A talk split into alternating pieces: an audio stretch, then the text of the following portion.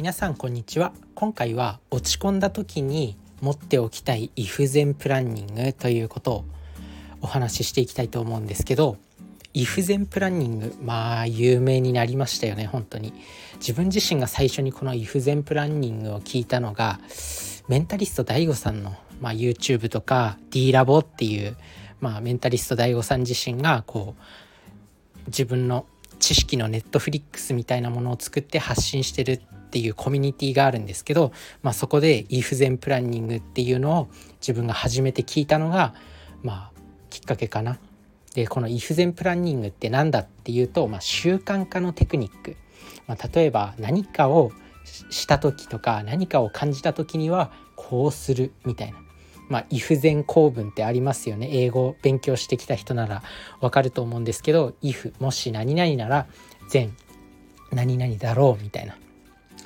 それを習慣、自分の行動に当てはめて行動していくっていう方法なんですけど、その中でね、自分自身が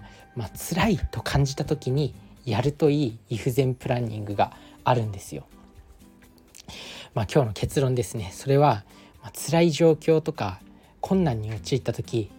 無理やり笑顔を作るです。これめちゃくちゃ簡単でめちゃくちゃ使えるテクニック。正直ね、笑顔ってやっぱ最強だなって思うんですよね。最強のテクニックだと思いますね。笑顔とか笑い声とか、やっぱね、笑顔って不思議な力を持ってるというか、まだこうね、具体的に言語化はできないんですけど、周り場が明るくなったりとか、あとは自分自身にも力がつくんですよね。辛い状況でも笑っていくと、うわ辛い状況だけど頑張ろうみたいな、うわ俺漫画の主人公感あってかっけえみたいな、ちょっと中二病が入るんですよね。でも中二病が入るとこう自分が主人公になった気がして、こう力が湧いてくるんですよ。ちょっとスピリ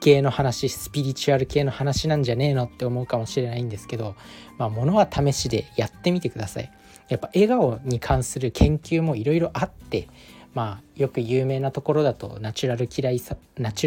細胞っていうね、免疫細胞が活性化したりとか、よく笑う人っていうのは寿命が長いっていうふうに言われたりもします。あとシンプルにやっぱブスッとしてクールぶってる人よりも、いつも笑顔でわははって笑ってる人の方が話しかけやすいし、テレビとか見てても、ああいうロケ番組とかあるじゃないですか。地方にロケに行ったりして、住民の人とかと街中で話すみたいな、そういう時もやっぱりテレビとかに取り上げられる人、もちろんねテレビだから編集してカットされる人とかもいると思うんですけど、やっぱりロケとかで話しかける人っていうのは、テレビに映る人っていうのはめちゃくちゃ笑ってるおばちゃんとか、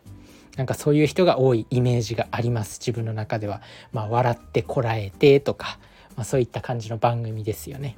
そこでは結構大声上げて笑ってる陽気なおばちゃんとか、あとはそういった人がテレビに映ってるのが多いなって思います。だからやっぱりそういう人には近づきやすいんですよね。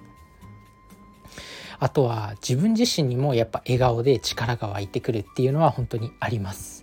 辛い局面に陥った時でも笑うと、漫画の主人公でよくいるじゃないですか。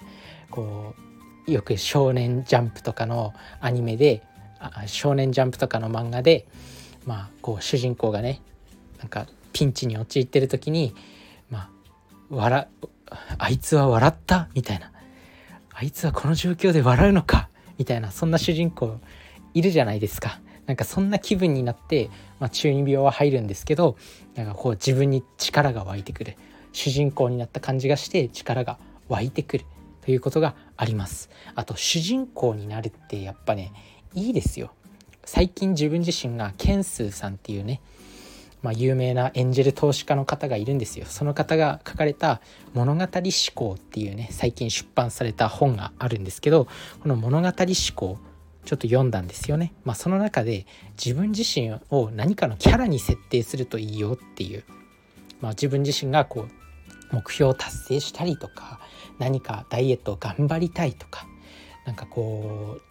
う作家になりたいとかアイドルになりたいとか、いろんな夢ありますよね。そういう時に自分自身にキャラを設定するといい。あとはお酒を禁止したい、お酒を飲みたくない、お酒飲んじゃうけどどうしてももう禁酒したいんだっていう、それでもやめられないっていう人とか、いますよね。そういう人はもうお酒を我慢するっていう考えじゃなくて、自分自身はもうお酒を飲まない人だっていうふうに設定する。だから飲み会行った時でも、ちょっとお酒我慢してるんですよねっていうよりは、お酒飲めないんですよって言っちゃった方が相手にも伝わるし、自分自身にも暗示をかけられる、そんな感じで物語思考って自分にキャラを設定するとより目標が達成しやすくなるよっていうことを言ってるんですけど、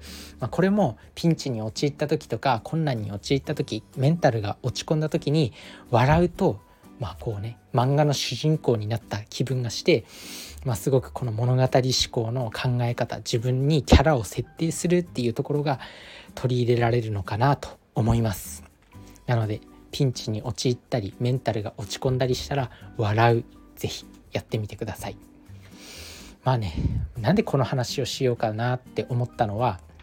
自分自身が今日ね、なんか辛かったんですよ。今日めっちゃで、なんか今日ね、正直自分自身が悪いのはあるんですけど、夜更かししたんですよね。 YouTube だらだら見て夜更かしして、今日仕事行って、でちょっとね眠くて、気づいたらちょっと居眠りをしてしまったんですよね。で上司に怒られたと、軽くですけど怒られたと。でそれで、うわ俺何やってんだろうみたいな、社会人にもなってみたいな、なんかねすごい落ち込んだ。でその落ち込みがこう連鎖して、やっぱね人間ってこう落ち込んでる時にこう連鎖して負の雪崩が押し寄せてくるんですよね。何なのかねあれ、なんか不幸が不幸を呼び寄せるみたいな、幸運が幸運を呼び寄せるっていうのもあると思うんですけど、やっぱ負のループに入るともう抑えられないんですよ。でもそういう時に今日辛かったなって思ったんですけど、笑いました。自分は無理やり笑顔を作りました。そしたらなんとかね、一日生きて帰ることができました、家に。そんな感じで自分自身も世界の大経営者とか、そういう人たちからしたらちっぽけな人生かもしれないけど、自分自身の一日も頑張ったなって思います。これからねもっといろんな人を助けていけるように、自分自身の目標はメンタリスト DAIGO さんとか YouTube 大学の中田敦彦さんとか、その辺になってくるんで、講演家、作家、投資家みたいな、そういったところになってくるんで、そこを目標にして自分のさっき喋った物語思考で言うと、自分のキャラはそこに設定してあるんで、そういう人たちだったらどういう行動をするのかなっていうことを念頭に置いて、自分自身の行動を変えていきたいなと思います。それじゃあね、バイバーイ。